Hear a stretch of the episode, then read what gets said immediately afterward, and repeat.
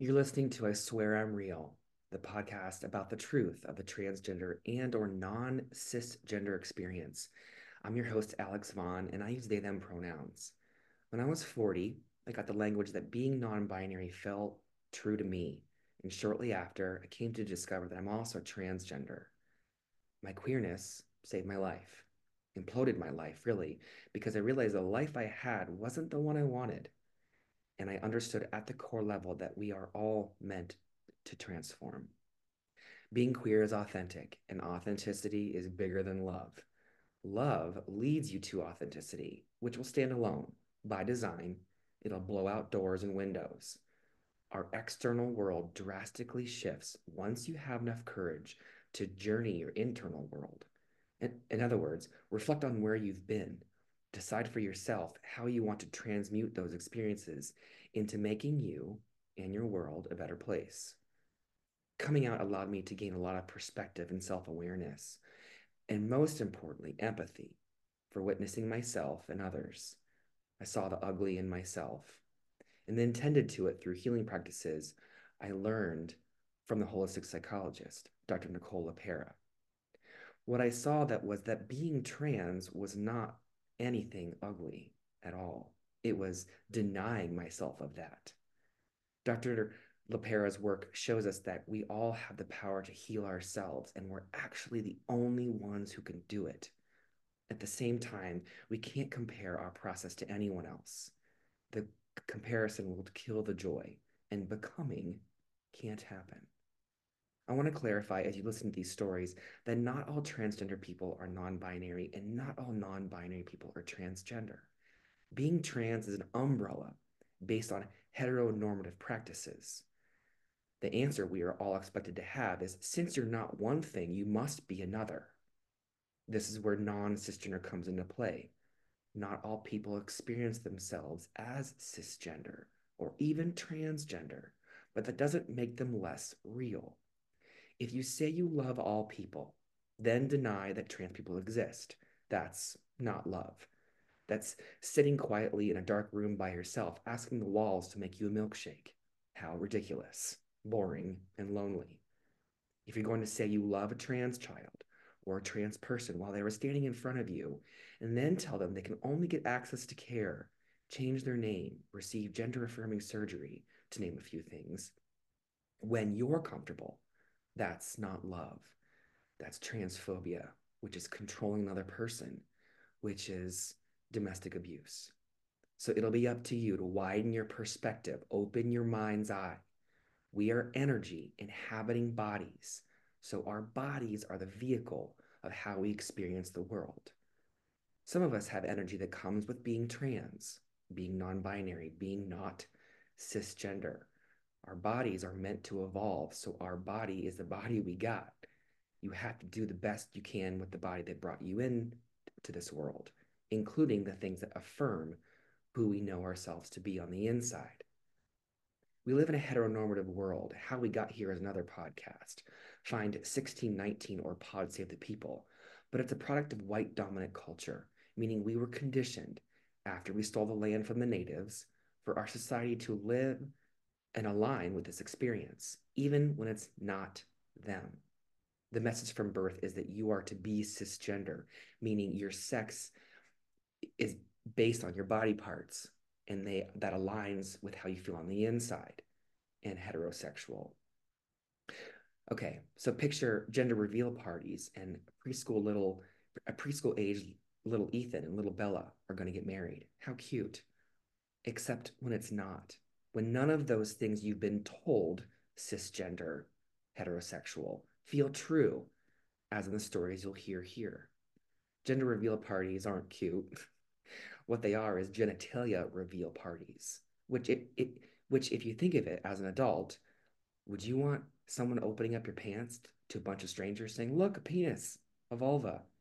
So what if you're intersex? Yet we do it to kids all the time. This is harmful to everyone's well being, including the cisgender white straight men who are at the center of power and privilege. Here's what this podcast reveals balls of magic the truth in you, meaning you have the strength, the courage, to hear someone else's experience and believe them because we're not them. So, who are we to doubt who they say they are? Life will be stranger than fiction to anyone who has not dared to live. You have to learn how to listen without worrying about what their truth will do to you. In my experience, every time I've told my truth, it has been a litmus test for anyone around me. They can behave in ways that show how much inner work they've done and how open they are to different kinds of people, including their own children. So, enjoy this podcast if you dare to know what it means to be honest in transgender. I'm giving a huge shout out to one of our sponsors over at Outfront Magazine, Maggie Addison. Hey! Outfront Magazine in Denver, Colorado was founded in 1976 by Phil Price. And since then, no other queer media has served the LGBTQIA community with such dedication. So, dear listeners, go over to OutfrontMagazine.com, hit the donate button, subscribe to the magazine, and continue to uplift, empower, and brighten the future for LGBTQ community through queer media. We'd like to give a shout out to our podcast sponsor, CO for Kids, which is Colorado's campaign to raise awareness of the need for foster and adoptive families in Colorado. Foster parents are amazing. They provide safety, stability, and care to kids while their parents take time to learn new skills and address safety concerns. Hey, did you know Colorado needs more foster parents from every community, including the LGBTQ plus community, because they should reflect the diversity of our state? LGBTQ plus young people are overrepresented within foster care and need affirming families that provide them with the freedom to express who they are. A foster parent can be anyone 21 or older who is ready to make a difference in the life of a child or youth. All people are welcome. Learn more about becoming a foster parent at co4kids.org. That's C O, the number four, K I D S dot org. Welcome back, truth tellers and dirt diggers, to another episode of I Swear I'm Real, the podcast where we discuss the truth of the transgender experience. Today we have Frank.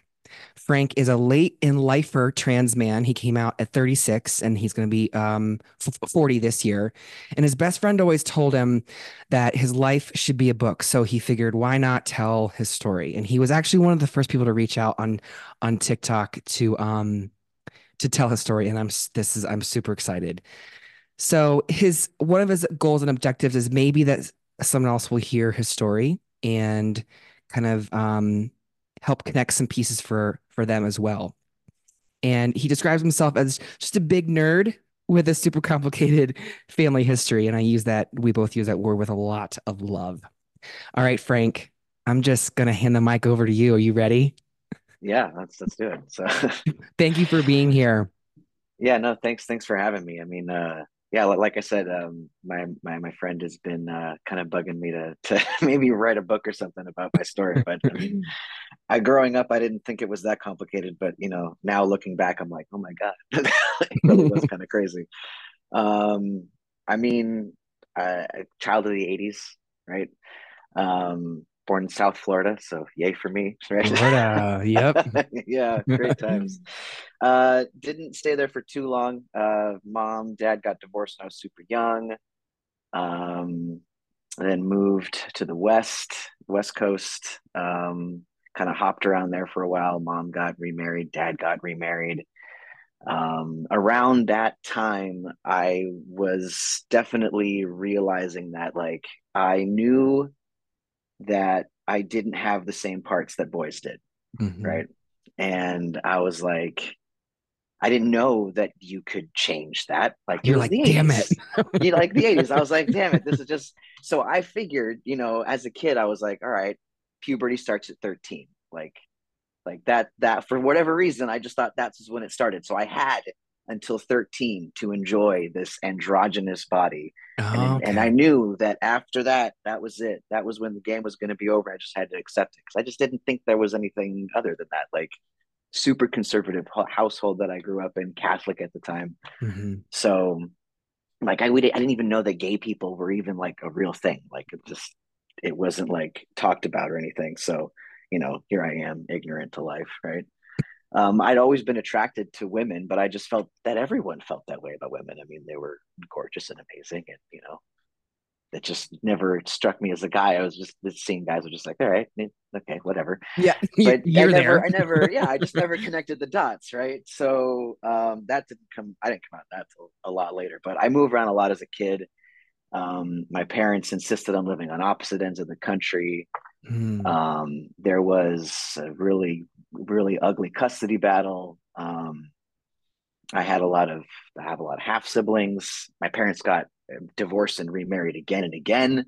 Okay. So like, you know, dad's on wife number four and mom's on husband number three and and all kids from all those marriages. And I've just okay. kind of shuffled around and moved around to all these different homes and stuff and even lived in South America for a while.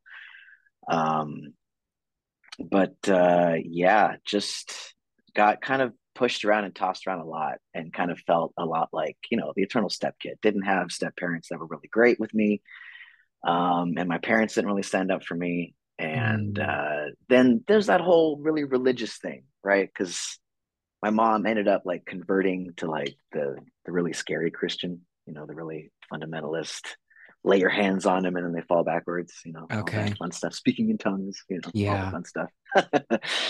so I definitely wasn't exposed to anything gay then. At that point, I was drinking the Kool Aid. I was like, gay people are bad, you know. Yeah, that's what you're told. You're told, yeah. you know, that gay people are these horrible people. You don't want to, you don't want to be around them. And so I didn't identify with that because I was like, I'm a good person. Like, mm. I don't, you mm. know, I don't want to do things to people. I don't want to assault people. So I just, I didn't put two and two together, you know. And this was in high school.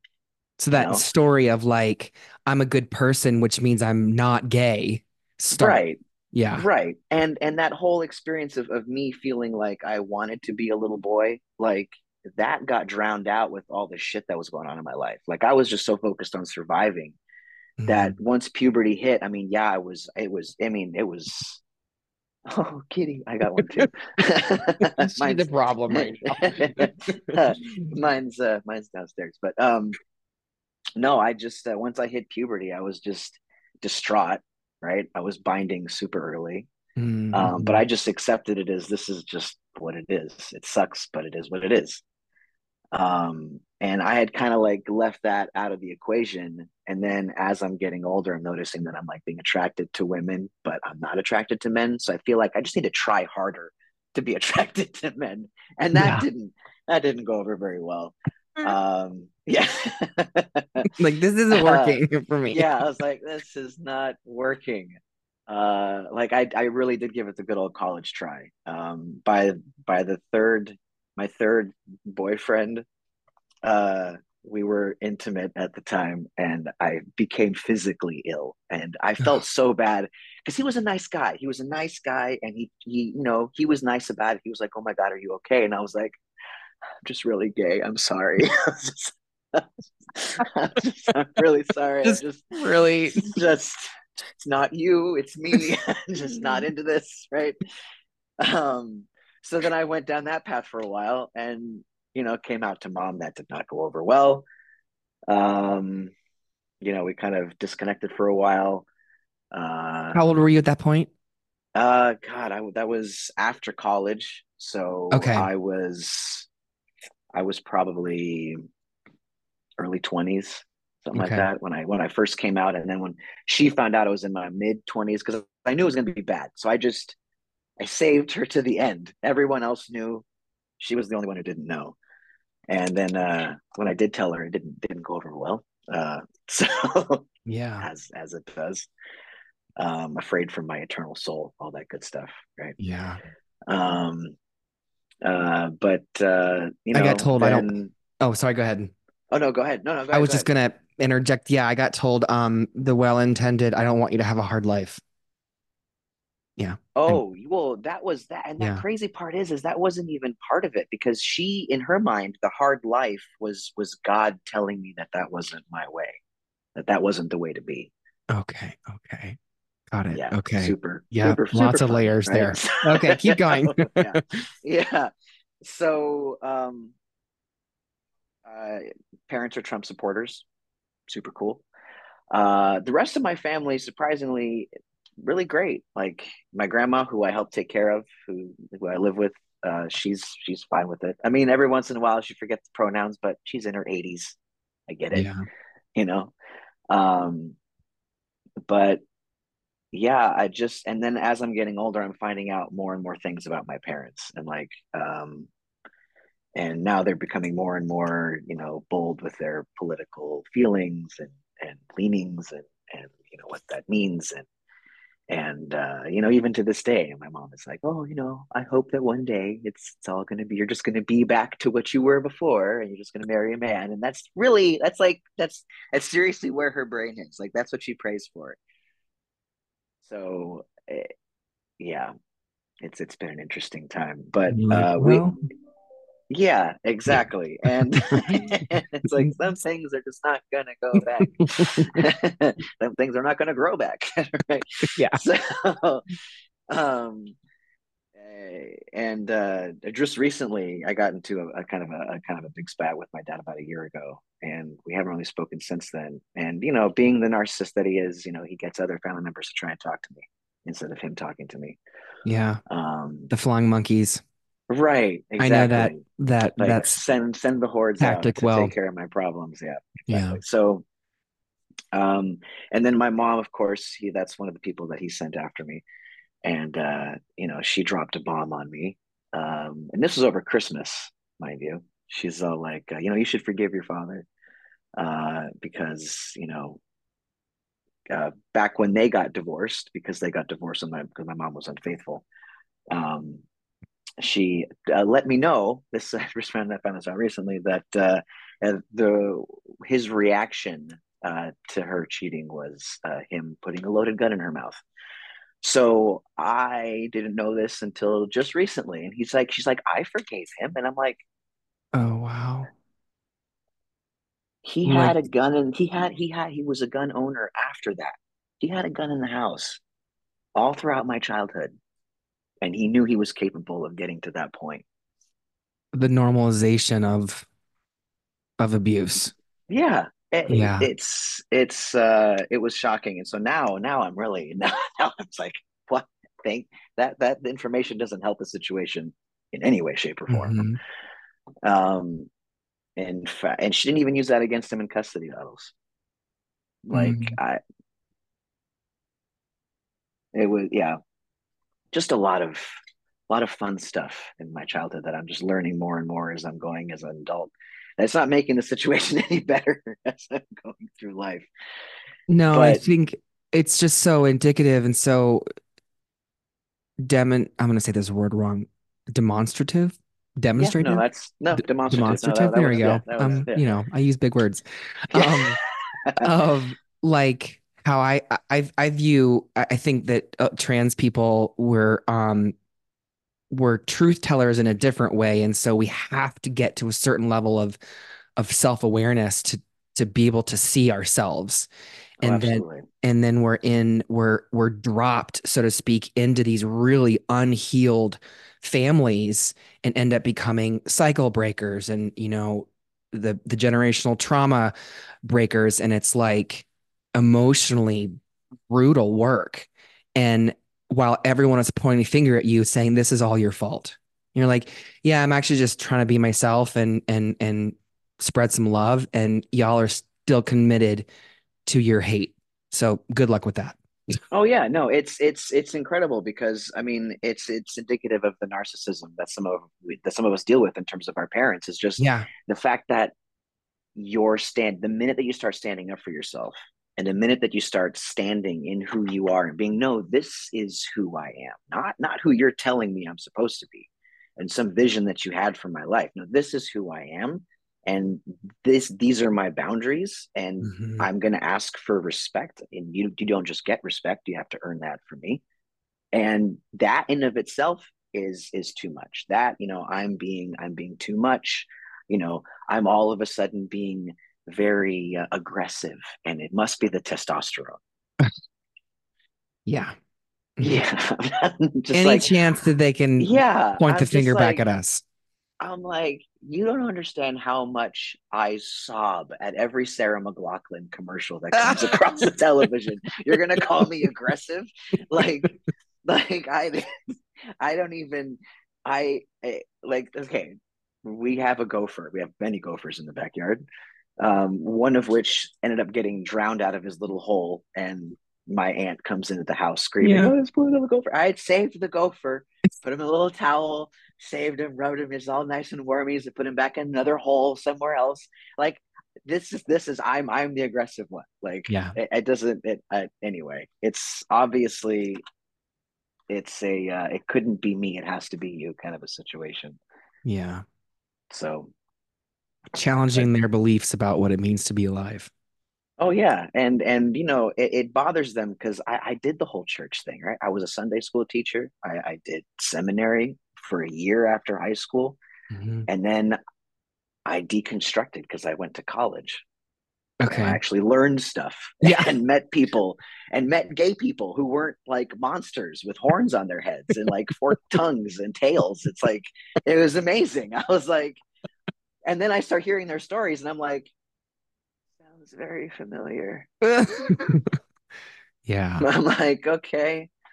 All right. And it didn't take me long to be like, all right, this is, it, it's crazy how you're so sheltered. And the minute that you get out of that, you're like, a whole new world, right? Mm-hmm. It's just, it, it's like the blinders just, whoop, just come off your eyes. And it's just, yeah, I was going through several existential crises when I was going through college. Yeah. Yeah. So go back to the part if you if you if you are okay with this. Go back to the part. So you came out to mom.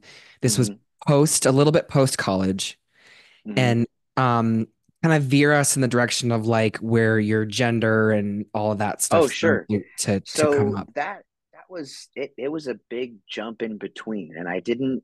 I think the reason why I didn't recognize that I was trans, and this is one of the reasons why I wanted to get onto this podcast, was because the stories that I heard of trans people, now this was in the early 2000s. Okay. Um, but the stories that I did come across were um, of a lot of self harm, um, a lot of like, you know, trying to commit suicide. And, and it, it, I didn't ever have those feelings. So I didn't think that because it was severe enough to that mm. point that I was trans, that maybe I was just mask, you know, maybe I was just a butch, right?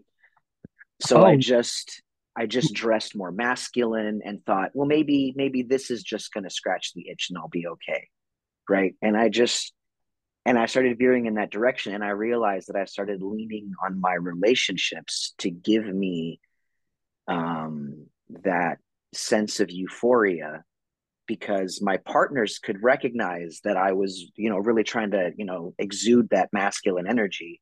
Yeah. But that I was frustrated because I mean, I had a very feminine shape. I had a very um that I had big chesticles. Thank God yeah. they're gone. it's weird how butches get blessed with these massive gazungas. It's almost like a cosmic curse. I'm like, why? right? I like boobs, but not on me. Thank you. Exactly, exactly. It's like they look great if they were just um but yeah so and and i struggled a lot with that and and i i realized that i was leaning on my relationships to give me that sense of of you know gender euphoria pretty much. Mm-hmm. And you know, it wasn't until I got out of a relationship in in or I got into a relationship in 2019 when my partner at the time had already been with a trans person and so she really recognized what I was going through. Yeah. And she was the first person who actually asked me. She was like, "How would you feel if I used different pronouns or if I, you know, used different adjectives when describing you instead of beautiful say handsome. And i yeah. was like i've never had someone ask me that before. And i Thank was you like very much. I was like sure let's give it a try. And the crazy thing is is that it didn't feel wrong. It felt more good than than it would feel awkward. I thought it would feel awkward at first but it, it didn't. It felt it felt really good. Mm-hmm. And the thing that really, and I, this is going to sound crazy, but the thing that really kind of kicked it into high gear for me was there was there's there's that Snapchat filter, right, that makes you look like the oh. opposite gender, but like your twin. Yeah. And I tried that, and I was like, there I am. Oh. And I just started crying. I started bawling. I was like, this was what I've always wanted to look in the mirror and look like. And I could never put it to words and I could never put it to my imagination. And then here it was. It's just this technology and fucking Snapchat. And it's just like blowing my goddamn mind. And and it was from there that I was like, okay, I can't I can't ignore this anymore. And yeah. And then I just started going down that path. And it, you know, started HRT in 2022 or 2020. Uh, top surgery year after that and uh, yeah, I'm almost four years, starting in like November, September ish. So yeah, um, it's fucking awesome. I feel great. like, yeah, like, and like the minute after top surgery, I was like, I hadn't realized how uncomfortable I was until they were gone. Yeah, and then I was like, holy shit! Like I had no idea that I was carrying around this much discomfort in my body until it was gone. It was yeah. just, it was the most bizarre feeling that I could describe. It, yeah. I mean, talk about like another uh, um, confession of how you're, we create, we, you just trust the knowingness and then you, you make the decisions to, and, and the, and the need for gender affirming care, including surgeries and like, cause, um, I just, I just understand that because like when I started testosterone, I was terrified. I'm like, what's what's my body gonna do? You know, do with this? Yeah. And it exactly. was just after that first shot, I was like, uh huh, yep, yep, not never turning back. Yeah, it was this wave of relief. It's so hard to describe. It was just the minute that well first of all i, I i'm not i'm not like terrified of needles but who's who's who's a fan necessarily right yeah but you know and i i was like kind of holding my breath for the shot and then it went in and i was like okay that wasn't bad. And then she pushes the plunger and then she's like, okay, we're done. And I was like, I was like, and then it was just this this feeling. I can't, and it's not like, and you know, it's not the testosterone kicking in because it takes way longer than that to actually do anything. Yeah. But the feeling of taking that first definitive step yeah. in that direction, saying, no, this is who I am, and I'm actually fucking doing it. Like it was, was was it like it your amazing. your was it like your soul was exhaling as your yeah, body was witnessing? Yeah, it was it was it was like this stress and this balled up tension that I'd been carrying around for so long just kind of went like this a little bit. And then once I got my top surgery, I was like, huh, like this is this yeah. is amazing. Like I couldn't wait to like put a shirt on. This just put a shirt on. Like mm-hmm. it was yeah, and even to this day, I'm I'm always catching myself looking profile like my belly sticks out more than my top does. Like, so listeners, real quick on a side note, so Frank had his um his fists in a clenched with the shoulders up in his ears, and then he just dropped everything and opened his hands. That's that's what the this was. So just from a oh, visual oh, yeah. perspective, I'm I'm just describing to them to the listeners what it what it looked like. Okay, keep so keep going so and yeah and just uh as as you go along here you know you go through that whole puberty phase and luckily for me this was all like in 22 2021 when mm-hmm. like everyone was wearing masks so i could get a i could get away with having that you know weird little duck fuzz that's not yeah. quite a beard not quite anything and i still had you know i still had breasts at the time so mm-hmm. you know it was it i didn't want to have to walk around with I just I didn't want to attract that kind of attention to myself. And yeah, I live in a state that I don't have to worry about that kind of stuff. But you never know with people, right? And mm-hmm. and growing up in in a kind of environment where I had to be hyper vigilant of all the feelings of people around me, mm-hmm. um, it just gets exhausting when you're out in public and you feel like you stick out like a sore thumb.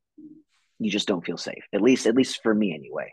Yeah. Um, I like to to blend in. That's that's my happy space. Um, and I've and I've actually since transitioning and since I've you know had top surgery and since I you know I have more facial hair and I feel more comfortable with myself and how I present I feel myself taking up more space not in a way that you know in, you know encroaches on other people but just fully coming into my own space mm-hmm. and just being fully me and just stepping into myself instead of kind of walking around kind of hunched over and kind of just kind of going from you know corner to corner just kind of not trying to raise any alarms or you know raise any any you know clues of where i am. I just now i'm like i am here. I am in this space and i am present.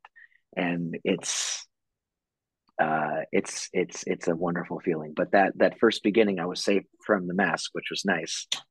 Um but yeah, as as I've you know, as all of us just look in the mirror for that one little new hair, you're like, oh, hello, friend. you're just like, welcome to the party, right? Yeah. Uh, although I do have to say, I'm, i get the occasional shoulders now on the shoulders. I'm like, you were not invited, sir. Not no.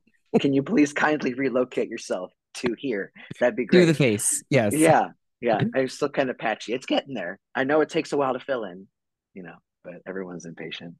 Yeah. But so one of the things, um, so Paula Stone Williams is a is a well known um, TED Talk speaker and also uh, a, a, trans woman who was in the religious who, who who's a pastor. Um, but she talks about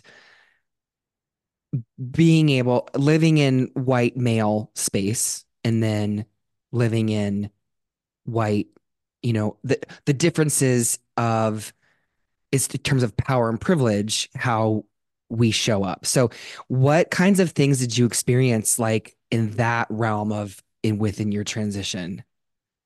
I kind of half expected there to be some change but i was absolutely blown away at the amount of change. I work in a male dominated industry Okay. There are very few women who work in this industry. And I was working in the field, presenting as female, and a butch one at that. Mm-hmm. And like I used to call myself a, a thousand footer because you could tell from a thousand feet away that I, I was a oh. lesbian. Oh, like you could tell. Like it's like oh, okay, there's one, there's one right there. Oh. Like very obvious, right?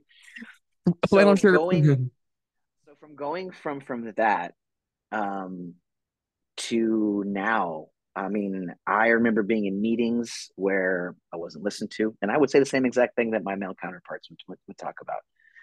Um, and uh, not being uh, respected right away on a job site, uh, having to really earn that respect, uh, being interrupted a lot over the phone, talking to you know folks that I have to work with, uh, customers, clients, that kind of stuff. To all of a sudden, the minute that my voice started to drop a couple octaves on the phone, it was like a switch like that. It was it was i wasn't interrupted.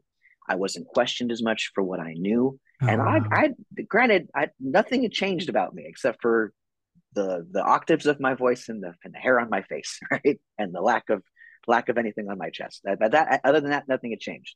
And all of a sudden i was just given respect instead yeah. of having to earn it and prove that i was um capable of being there. And yeah. to prove that i was you know worthy of being in this position. Now it's just like oh yeah no problem man. Cool dude. I'll talk to you later. Yes sir. No problem. And it's just like that i was never just granted that level of respect before. I always had to fight tooth and nail to get that.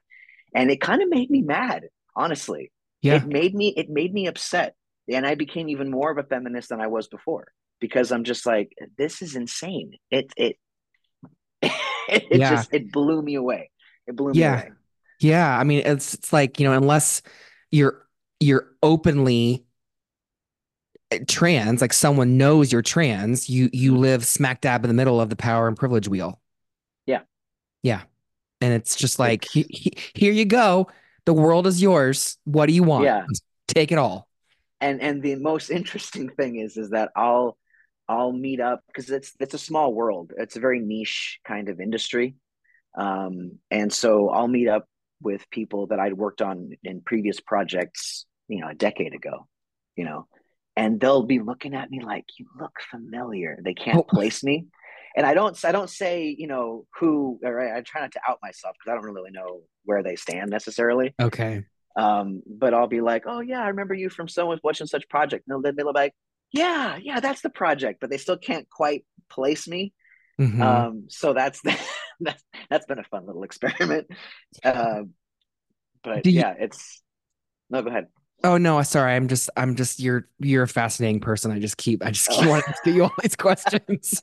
uh, but the other the other part that's fun because I, I am very white presenting, but I'm I'm not. I'm actually my whole family is from South America.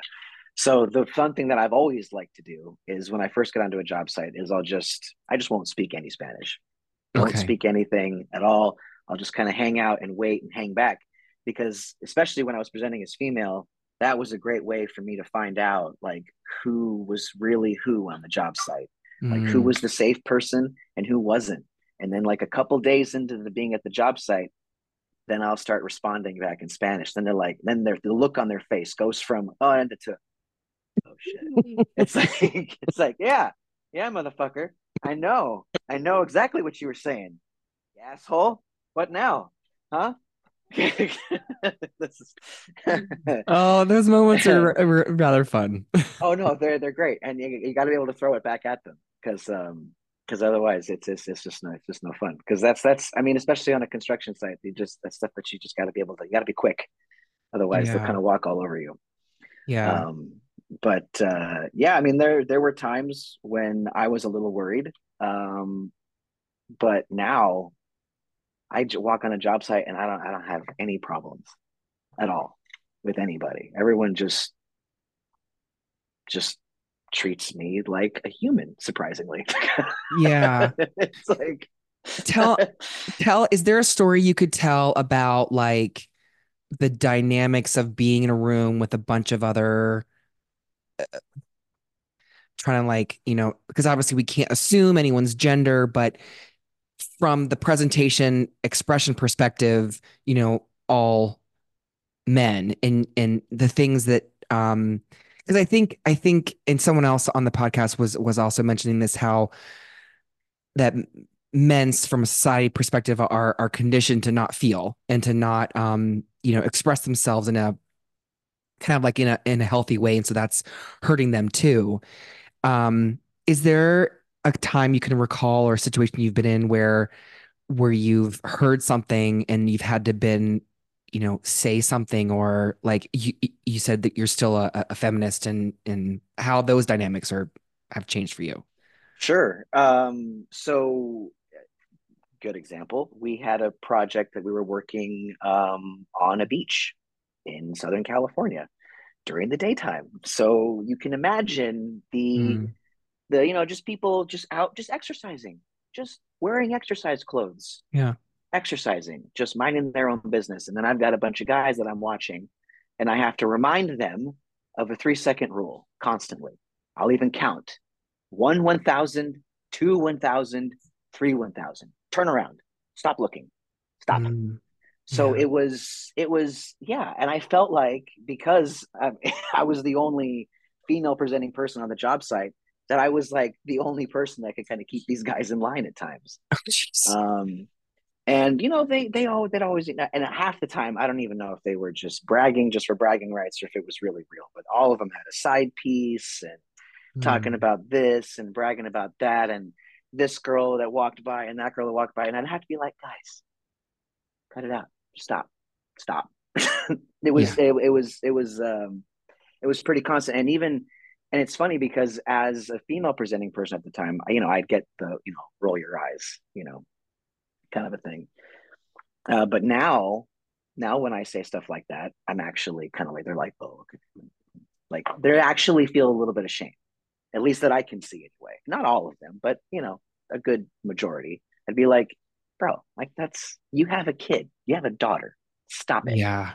Well, and it's the power of the patriarchy. Like, yeah. one man is telling another man, hey, that's not cool to, to dehumanize mm-hmm. women or anybody like it's unfortunate that that's kind of like it what it takes for some people to be like oh well you're a man and i'm a man too and and you're actually telling me that i can't do that oh okay yeah another another good well this is a good example. Um my coworker doesn't know that i'm trans only because i've i've heard his political views and i'd rather not sully the business relationship just because i i like the job. I mean it's it's a job. It pays me pretty well. I, yeah. I want to keep it. Um, and uh, you know, he he comes to me and talks about stuff that he has even told me that he doesn't really talk to his buddies about because it's not something that he can really, you know, and I'm and I haven't really told him anything. I just, you know, I just sit there and I just listen to him and I, you know, I encourage him and you know, he talks to me about, you know, the stuff he's going on with his family and his mm-hmm. kid and you know, and it's I can tell that he doesn't have a guy that he can just talk to about this stuff. And it yeah. and it and it sucks because you know even even as I've transitioned, I've noticed that my friend group has sort of shrunken in itself a little bit. Yeah. Because, you know, those spaces that I used to find so much comfort in, those are sacred spaces and those are, you know, for for, you know, women and lesbians who feel a certain way and, you know, and I understand that. So it's it's like a hard it's a hard thing to navigate where it's like I know I'm not one of those guys, but they don't know that. Mm-hmm. And I can't just you know just go into those spaces like I used to. Because it's not not necessarily for me. And I need I need to and that was that that took me a long time to kind of you know get used to I guess. And I'm still kind of trying to find a new community of of brothers of trans brothers. Mm-hmm. um and it's not that you know we need our own space but it's it's recognizing that you know that space is sacred and yeah. I, I don't want to impose at all. And i don't feel like a lot of women necessarily would feel that way but you know you just see me walking into a lesbian bar you're like oh great. What is this guy doing here? You know what i mean? Right. it's like i have to I have to put trans like on my shirt you know? It's okay. It's okay guys. It's, it's all right. I'm i'm i'm one of you. I'm the t. I'm it's okay. You know? I'm the the t and the lgbt yeah. Yeah Oh yeah. my goodness. Yeah. So it's it's yeah, it's it's one of those things. I'm just I'm I'm still trying to navigate. I'm still trying to figure out how to how to go about all that because we're we're we're not like everywhere. I mean, we are everywhere, but we're kind of also hard to find. well, based on the state of the country, it's kind of um makes For sense why yeah. people are yeah. Um okay, so you mentioned and obviously you don't have to tell us what states you're in, but like what what corner of the country are you in? You said southwest. You okay. Um so where where are things now for you? Um uh what's um, life like right now? I, I I work a lot. I take care of my grandmother. Um so my my grandma is 86, going to be 87 and bless her heart she's she's a tough old bird i'll tell you what she's three hip replacements and a and, and, and a knee replacement. She's still going strong. Like she's oh, got a little walker. Yep. She's definitely kind of hunched over but she gets around.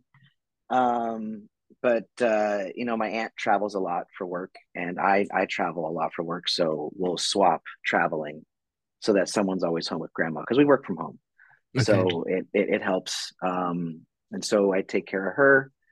Um, I've got my my dog and my cat, and I got family that live in the same neighborhood, and it's mostly like my mom's family that I'm around, aunts, uncles, that kind of thing. Um, uh, but yeah, I'm not really dating just because I don't really. Ever since I've transitioned, I don't feel the need to have a relationship to validate my masculinity anymore. So now I don't feel like the need to like be in a relationship, and I'm perfectly happy and content just being with myself and yeah. you know just it's just you know uh and maybe this is probably just trauma response but i i have a hard time developing healthy relationships.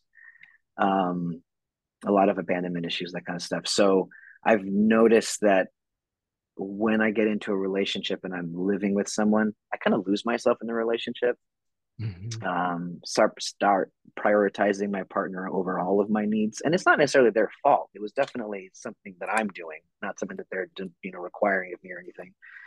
Um, but I'm gonna try something different first. You know, being single for a while, right?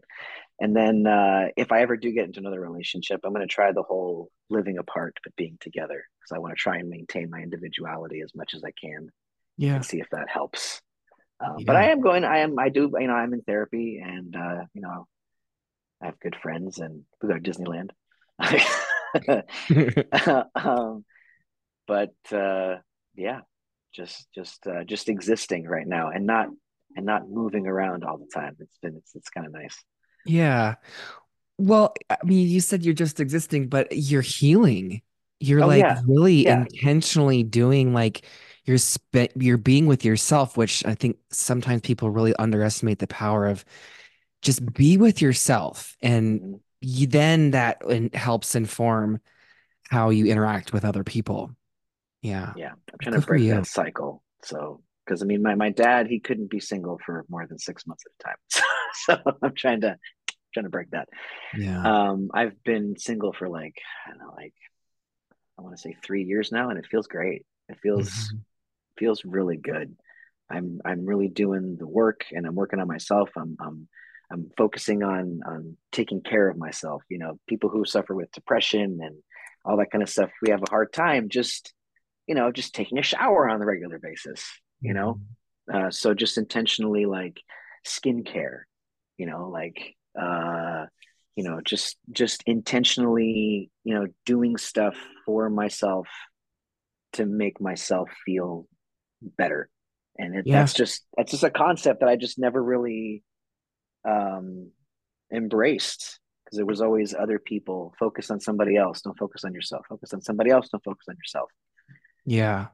I mean, talk about the layers of like, you know, f first of all, as being trans, your complete identity is totally dismissed. And so self-care isn't even like a blip on the radar until you're like, I- I'm just trying to get to reassure myself that I'm actually here.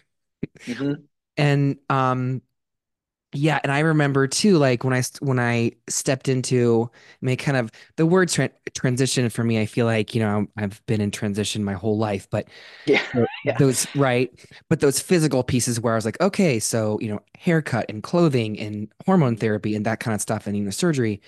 Um, but just those really basic, like you're saying, self care, like haircut day. You know, getting to do my shot, like all that stuff. It's so simple, but not. mhm. yep shot day is is just treat day Oh, so i yeah. you know i i treat shot day as you know as as a step each each each shot is a step towards where i'm going it's a little step in my journey and so you know i i treat it as as a whole ritual i get everything ready you know i i play some encouraging uh like you know like a youtube thing like you know they have those like those loops which is encouraging stuff like speeches or whatever like little blips of speeches just have that in the background just pumping myself up feeling good about myself Yeah. take my shot, you know, take a shower, you know, hair care, you know, trim my beard up, you know, just just take care of myself. Maybe go out and get like a little treat for myself. hmm Um, it's funny because my, my my best friend just recently started transitioning as well, and uh, it was uh, it was the day before shot day, and I was I was we were just talking on the phone, and I was like, oh, it's shot day tomorrow. Like I was really looking forward to it, and he misheard me, and he's he heard shot day tomorrow, and he's like, how could you go to a Sade concert and not fucking invite me? So he was all upset about it, right? so, so I was like, no, no, So no, funny. shot day. So now whenever shot day is is shot day my my amazon alexa plays shot day for me so she's like yeah i said it so it's like fantastic. shot day and it's like shot day and it's like i'm like oh yeah smooth operator and it's like mm, mm, mm, mm, mm. Oh my God. like- so yeah I, I make it a whole i make it an event because it is a fucking event it's been something that i've been waiting to do my whole goddamn life Yeah. and um i'm gonna i'm gonna you know embrace the little boy that i denied for so long and Mm, that's that's that's my shot day is just you know me being a little kid again i guess yeah. Was there um did you have any like back and forth like what was your what were like the micro steps that you made along the way like like one person shared that he he came out but then went back in so to speak. And hmm um did you have any of those like m kind of micro transition steps before you were like you know all the way pushing through the curtain so to speak? Sure. Um yeah actually i think i watched that interview with cody right? Yeah. Yeah. I uh, i cody actually trained me for a little bit. Oh oh awesome. Yay Cody. Yeah. So yeah yay cody. Yeah. Everyone go go uh go get trained by cody. Yeah. Um yeah, I actually did. Uh, at first, it was just something that it was just that my my uh, my roommate knew, and my girlfriend at the time knew, and some other friends. And um, you know, at first, it was like, yeah, let's try the whole pronoun thing. And then it got down town to like maybe change my name a little bit to something a little bit different. mm-hmm. And I was like, and I think it was because I didn't find the right name. It just didn't feel right. And I was like, "Mm, I don't know if this is right now. Mhm. But it, that that that back and forth didn't last for too long. I'm I'm someone who researches something to death, like to death. Yeah. So so so if if I've come to a decision, there's very few like backward steps. I'm committed to that decision because you know I've done all and I I researched for at least a year and a half Mhm. of listening to people talk and reading the medical papers and, and reading WPATH and um, you know uh, doctors listening to them talk and the TED talks and this and that. Like I did as much, I grabbed as much information as I could, and I was just, Yeah. I just Yeah. wanted all of it. And at the end of it, I was like, okay, I have gathered everything. I have made my decision, and this is where I'm going to go. And it, that's that's that's kind of just been my my path, and I've just um and that's kind of how I approach most things in life. So Yeah. there wasn't there wasn't a lot of back and forth for me, not really. Um, the the only thing that I was worried about was just how my parents were going to react. So Yeah. that was the only thing that was really um, giving me grief. But other than that, um, I at that point I had become of the opinion that, um, and I saw a quote that just so embodies how I felt in that moment. It was, "I will burn the bridge that I'm standing on, just to prove to you that I can swim." Oh. Yep. and Wow. that's and that that is how I felt in regards to my parents. When I got to that point, I was like, Yeah. I think and talk about I feel like that's what a lot of trans kids these days um like the gen I heard there's going to be more there's like one in four Gen Zers are are LGBTQ. well, that makes more sense if you look at the Kinsey scale. Most people lie in the middle anyway. Right. So So they're and they're all the, the talk about mental wellness and mental health. Like it's just this because I'm Gen X and there's this less the the line between be loyal to your family versus no, you're really harmful. They're mhm, cutting that, uh, burning that bridge and being like, yeah, fuck off, I can swim. Bye. A lot exactly. sooner than than the, Yeah. some of us who are older. Right. Now I'm I'm on that cusp. I'm an elder millennial. Okay. So, yeah. Yeah. Because I think the cutoff is like 83 and I'm 84. So okay. Yeah, but Um, uh yeah, it's it it took me a long time because yeah, I was that oldest kid, right? Of divorced parents. So I was always the people pleaser. I was the one who kept the peace. I was the one who smoothed everything over. I was the one who was always bending over backwards to make sure that everyone was okay and everything was taken care of. You're you're the, parentified. yeah, absolutely. I I was the built-in babysitter from like age 7. Mhm. Like I took care of all of my siblings. Yeah. Um and uh I even had to take care of my parents on a lot of different occasions because, you know, they were falling apart emotionally or just, you know, they were they were first time parents. You're the first kids usually like what is it? Like the burnt pancake. The first pancake that you put in the stove, it just gets burnt because you're just figuring out the stove Oh and my how hot it God. is. And that's how it feels like, you know, because by the Oh, time you get down to the last kid, like they they're good. They got it. They know this whole parenting gig. But you know, that first one, you're just like, well, it's a little misshapen. I kind of flipped it a little too early. Whoops, you know, it's a little burnt and but um yeah, that was very much the feeling growing up. Okay. So do you do you want to share about you? Me told us that your coming out gay wasn't great. What tell did, will you about the coming out as as trans? that well, I so I had actually planned this whole thing. I was going to record a video um, and send it to my parents separately because you know they live separately. Um, Yeah. But um, uh, there was like a family event at my aunt's house, and someone accidentally posted a picture of me in the background without wearing a mask on. And my Mm. mom was like, "What is going on over there?" Mhm. and that was the end of that. So uh, she was upset, um, said that I had mutilated my body, um, that uh, um, she's yeah, just all the regular stuff, you know, fear for my mortal soul, Yep. you know.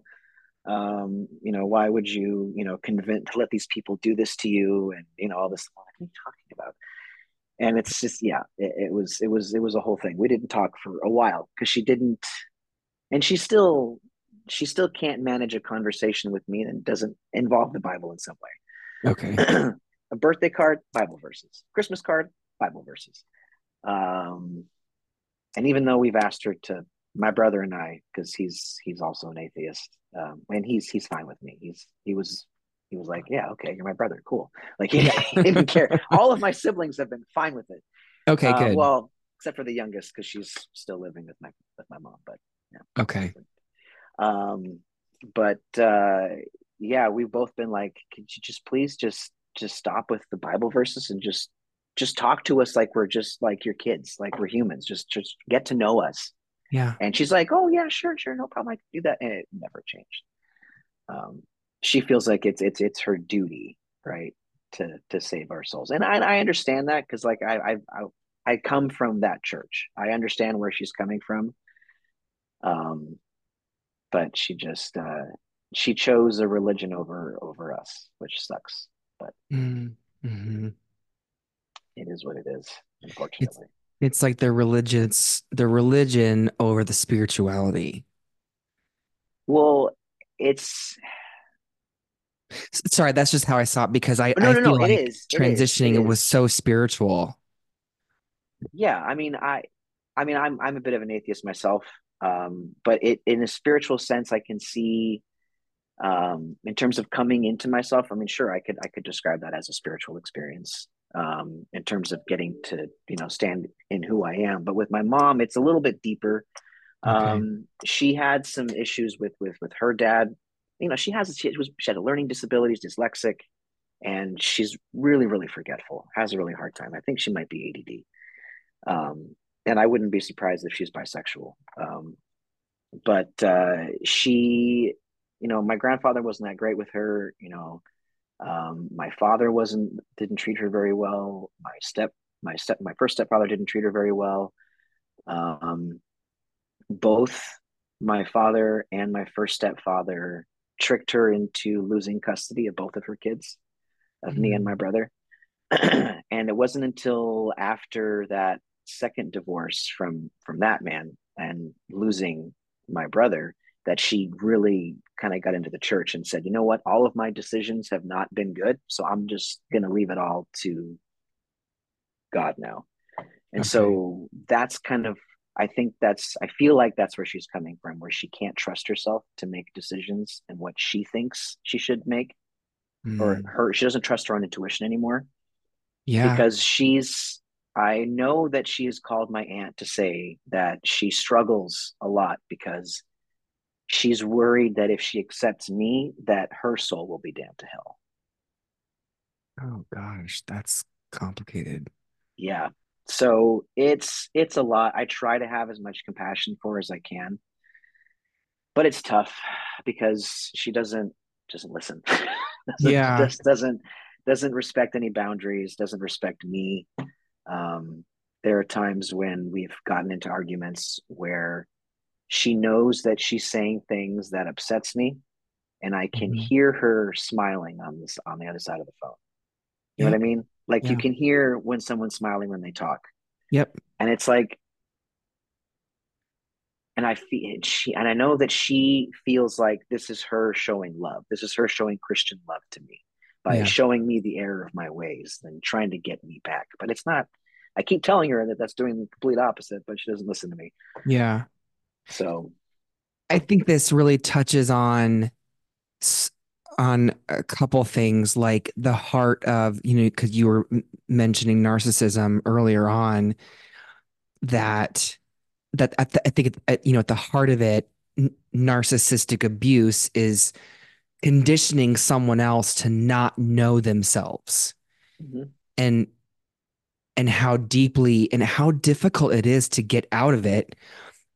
Um, I've experienced it too, where that that decision or whatever it is that happens in your life, you know, I I told uh, I I feel like being queer and being trans like saved me because it's magnificent you know it's authenticity like in an energetic form that you can't ignore. Like it will it's relentless just as much as you know abuse can be but abuse is full of holes and um and authenticity being queer is this liberating. is just liberating. it's like yeah it's um infinite.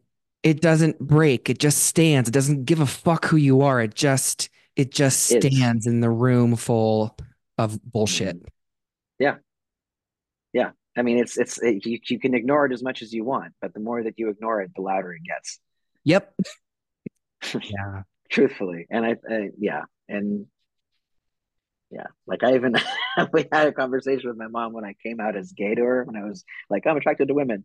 And one of the things was that she was said she was like um uh, she's like, well, you know, it's, it's it's your decision, and I'm like, my decision, and I was like, do you make a decision to be straight? Did you make a decision to like be attracted to your husband? And she literally said yes, and I was like, I think you're bisexual, mom. Like straight people don't have to make that decision. Mm-hmm. Like if you can make that decision, I maybe you're not straight. Yeah, and that's okay. yeah, and that would be fine, but just, you know, just understand that that's what that means. It doesn't mean that I can make that decision. Mm-hmm. Right? It's yeah, that that when that one blew my mind. I was like, wait, what? like, hold on a second. This this this explains a lot more now, mom. Like now this opens up a whole other level of craziness. But yeah. Um she said that she experimented in high school, but then felt really guilty about it. I was like, well, yeah. She's like, if I can get out of it, you can get out of it. And I'm like, did she though? But did you though? I experimented with being straight, didn't work very well. yeah, I really tried for a good 36 years. And it didn't yeah. work. So I don't. It was lots of data collection. You. Yeah, lots, lots of data collection. Um, oh shoot, so many questions. What I say? What was I say? Um, um, um, um. Oh, self care. So, what are some? You talked about, you know, uh, beard and showering and shot day. What are some other things that you like to do and that you do that you've incorporated into your life? Um, so, uh, moving for me has always caused me a lot of anxiety, just because I moved around a lot as a kid, and a lot of it was not for my own choice. Um, so one of the things that I've discovered that helps me moving is because I have I'm I'm like I said I'm a nerd. I have a lot of Legos. Okay. Legos. So when I'm moving, I will take them all apart, put them mm-hmm. back in their boxes, and then when I get to my new place, every week I'll build a new set. Oh, cool! It really kind of zens me down and kind of you know it's a really kind of for me it's it's very meditative to do Legos. Yeah um, so I'll do that when I move. But if I'm not moving, if it's just like here and I'm just hanging out and I'm doing self self care stuff, um, a lot of it is just like just remembering to just take care of my body, right? Drink water. It's amazing how much better you feel when you just fucking drink some water. Remember to eat. That's a big yeah. one. Um, because I, I, struggled a lot with my weight because when I would get bigger, I would get that very hourly hourglass kind of shape. I had big ass Latina hips, man. hips, thighs, thunder yeah. thighs. So getting losing that weight um, uh, was it helped in a lot of ways, but when I was losing weight before I transitioned, I still had a very womanly shape, so it, it got even worse. So then I just ate a lot and I figured if I'm just one big shape, you can't really see the shapes. Okay. So but I'm getting, you know, I'm I'm starting to work out more and I'm starting to eat better and just just focus on just just taking care of myself. And a lot of people think, oh, self-care, you'd think, you know, facial or doing this or doing that. And yeah, like that's nice, but for me, just just putting lotion on my face, just just drinking the amount of water that I need for to survive every day. That's that's the self-care that I, I hadn't been doing for myself. And that and I know it seems small, but like that was huge to me just mm-hmm. just doing those little things of of just like trimming up the beard getting a haircut um, you know actually moisturizing drinking enough water yeah. eating enough food um, maybe going and get myself a little ice cream cone or something or getting some sushi on shot mm-hmm. day no that's right? a good that's a good uh, yeah just stuff like that um because i love food so same yeah easy thing to do um but uh, remembering to take my medication you know just just that kind of stuff just just just actively thinking about my body instead of constantly worried about what's around my body and mm. forgetting myself.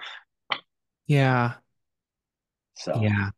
Because you get so focused about what's happening around me. How, how do i stay safe? I mean how how do i judge a situation? How do i go into this situation? Because I travel a lot for work, and I sometimes I travel to states where it's not super friendly to trans people.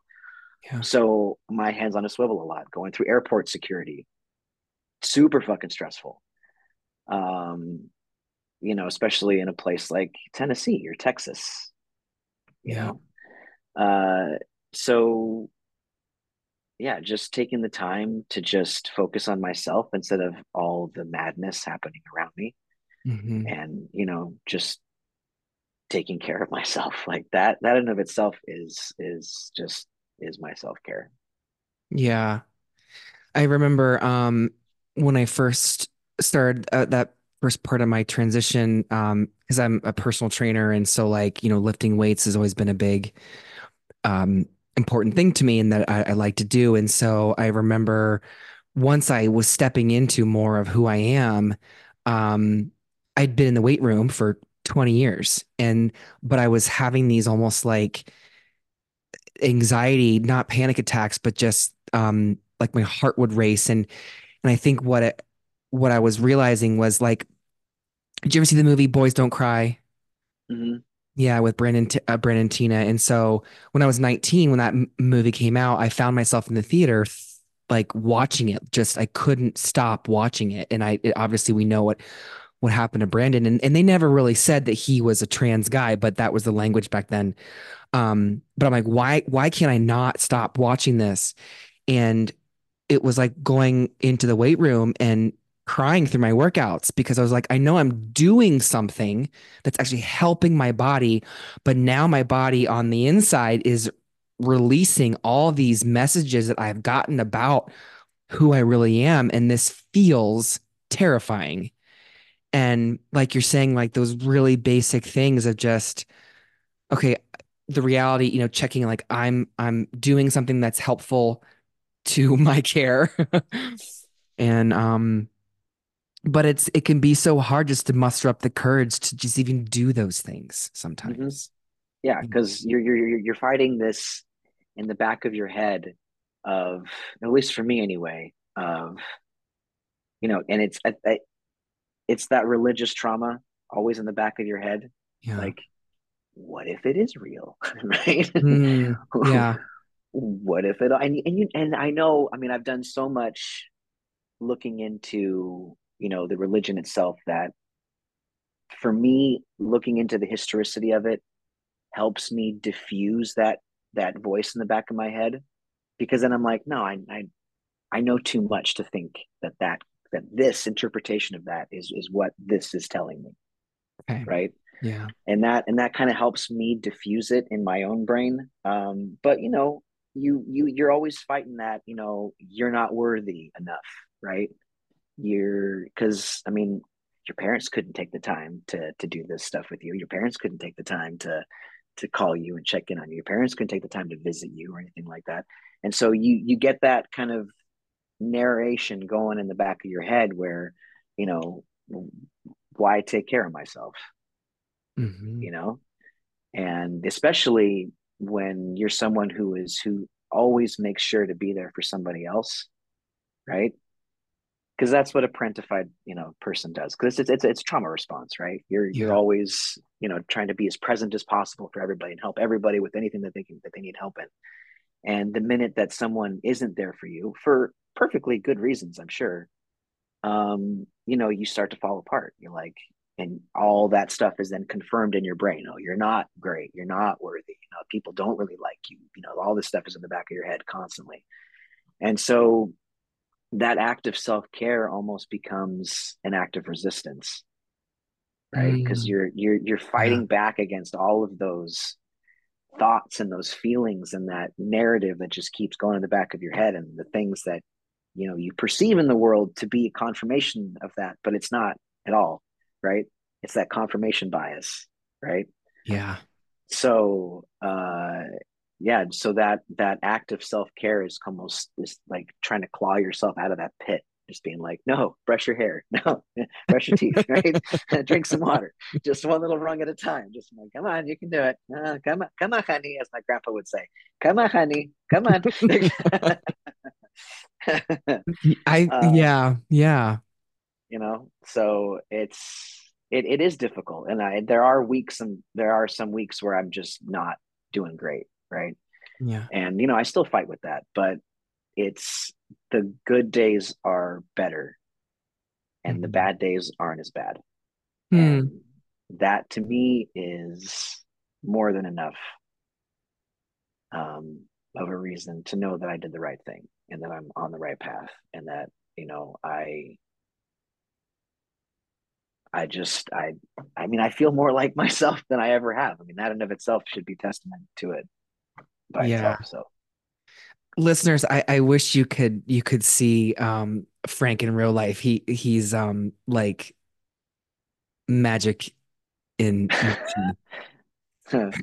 You're extraordinary. I, we're gonna have a part two. okay. All right. um but um is there anything uh it's 111 so well here it is in colorado um 111 is there anything that you would like to leave the listeners with today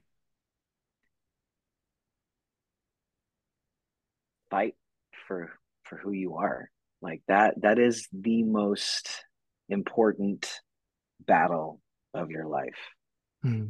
because mm-hmm. once once that is solidified everything else just kind of follows, right? I mean, every decision is dictated by your perception of yourself, right? And and I feel like once you've come into who you are, you know, don't let anyone tell you that any different. You know, don't let and I know that it's it's rough out there.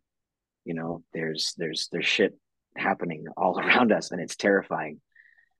But sometimes all you can do is just focus on fucking drinking some water. just just take a shower. Yeah. You know? Just one tiny step at a time. And I know that there are people out there that are in situations that are really unsafe. And the only thing I can tell you is is eh, wait till you're safe. You know, it's um I'm I'm grateful that I didn't come out when I was in high school because mm. I probably would have been one of those kids that went off to a camp. Yeah. You know, so yeah, I wish things would have happened earlier, but at the same time, it was kind of a blessing it didn't. You know, and, and some things need to happen when they happen, and sometimes you you need to wait and pause and be with yourself and collect yourself, kind of coil your legs, get ready for that spring, and then when you're ready, jump. Yeah. Oh, I love that image. That's so beautiful. All right, listeners. Um, thank you for being here with Frank and I, and uh, we'll see you next time. Thank you so much for listening to another episode of I Swear I'm Real. I want you all to reach out. So you can find us on Instagram I Swear I'm Real. You can find us on YouTube. I Swear I'm Real. You can find me on TikTok at Coach Alex Vaughan, V A U G H A N. And you can also email me at alex at howtobequeer.com. So I want to hear your questions, your comments, your stories. And if you would like to be on the podcast, or if you know someone who wants to be on the podcast, again, please reach out. Alex at I Hallie, Hallie Produce Podcast. Alex at howtobequeer.com. Find us on Facebook, Instagram, TikTok, and YouTube. All right. Have a good one, y'all.